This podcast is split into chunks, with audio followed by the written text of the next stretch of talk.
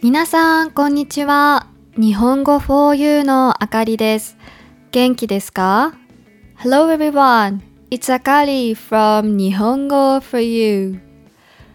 今年はここ数年で一番たくさん本を読んでいます。それに今までと違うジャンルの本も読むようになりました。これまでは日本の小説や実用書を読むことが多かったのですが、今年は英文学の古典も読んでみています。いろいろな本を読んでいるうちに、英文学と日本文学の違いに気づいたんです。なんだか論文みたいに難しそうなテーマですが、今日はこれについて私なりの考えを話そうと思います。まず、日本文学の特徴です。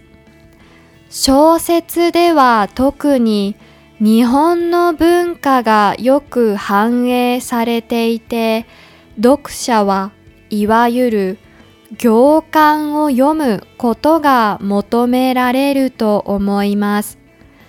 行間を読むというのは比喩表現で書かれていないことを想像するということです。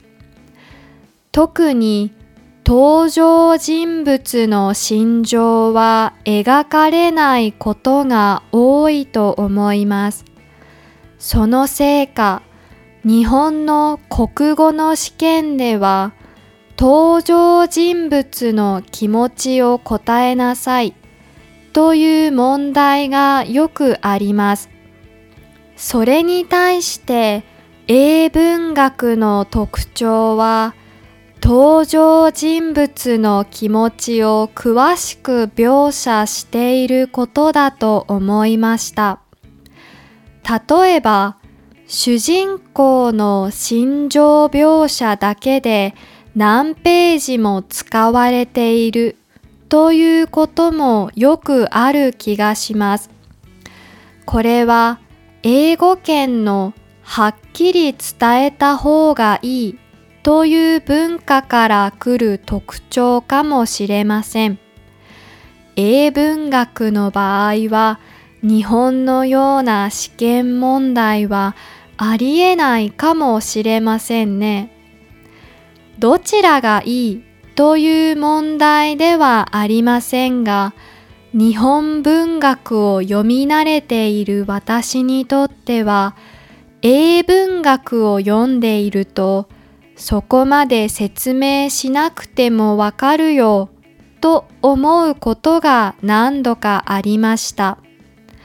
逆に英文学を読み慣れている人にとっては日本文学は書いてあることが少なすぎて読むのに疲れてしまうのかもしれません。